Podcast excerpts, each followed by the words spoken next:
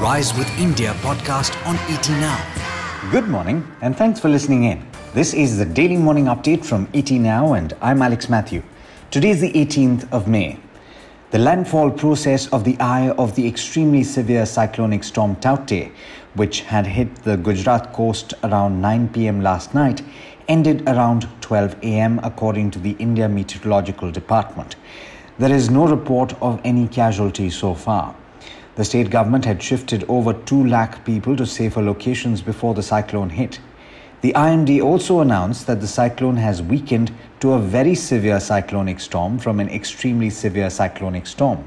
If you're in coastal regions of Maharashtra and Gujarat, though, you're likely to experience gusting winds and rain even today.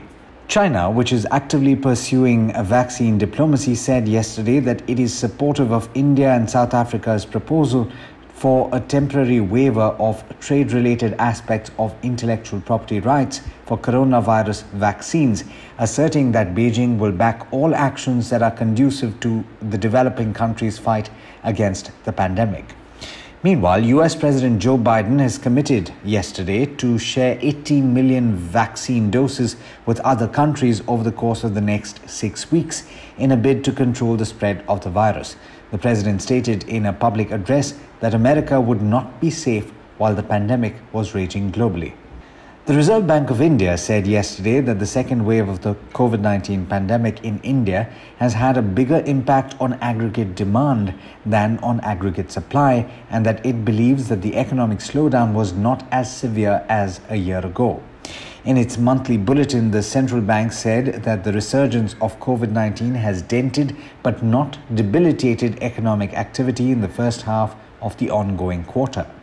The RBI said that although it is extremely tentative at this stage, it believes that the loss of momentum is not as severe as this time a year ago. Speaking of the economy, it's possible that you missed this update on wholesale price inflation yesterday. India's WPI rose to the highest in more than a decade in April to 10.49% from 7.39% in the previous month. This is reflective of a sharp spike in prices of base metals, steel, fuel, and power. In another update from the RBI's monthly bulletin, the central bank said that non banking finance companies have managed to survive the first wave of the COVID 19 inflicted slowdown, but given the persistence of infections, the full effect of the lockdown and suspension of business on their asset quality will only be known gradually. The gradual decline in cases of COVID 19 over the past week is being seen as positive. Speaking of the pandemic, the production capacity of remdesivir, which is used for the treatment of the virus, has been increased from 38 lakh vials per month to nearly 1.19 crore vials per month, according to the Ministry of Chemicals and Fertilizers. Remdesivir is being manufactured in India under voluntary licenses granted by Gilead Life Sciences to seven pharmaceutical companies, including Cipla, Dr. Reddy's Laboratories, and Jubilant Pharma. And with that, it's over to Rohit Singh for the trade setup for the day in India. Morning, Rohit. How are we looking today? Good morning, Alex. It took just one day for Dalal Street to shake up all the lethargy and resume the march towards 15,000 on Nifty. The index rose from the grips of gloom to post its best day since March 30th. It was a one way ticket to the moon, and this massive show of strength was backed by banks all the way. Nifty Bank staged a 4% rally, primarily riding on short covering. Except pharma, the entire market ended up higher. India VIX 2 is now below 20 levels, a comforting sign for the bulls. Domestic investors fueled the rally, buying shares worth about 1,950 crore rupees foreign investors were still skeptical of India's pace of recovery and sold shares worth about 2,250 crore rupees in this rally. On the Wall Street, slump in tech shares kept the sentiment under check. Last week's high inflation tech also weighed on US stocks, and the street will now look to the latest Fed minutes due to be released tomorrow night. Asia too is looking to shrug off fears of contraction as captured in data from Japan.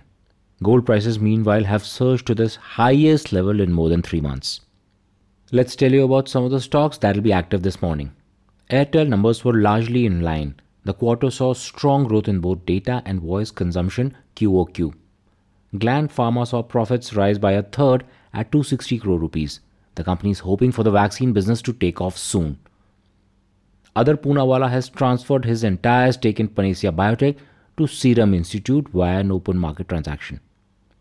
Watch out for Reliance, as Jio says it is constructing the largest international submarine cable system centered on India.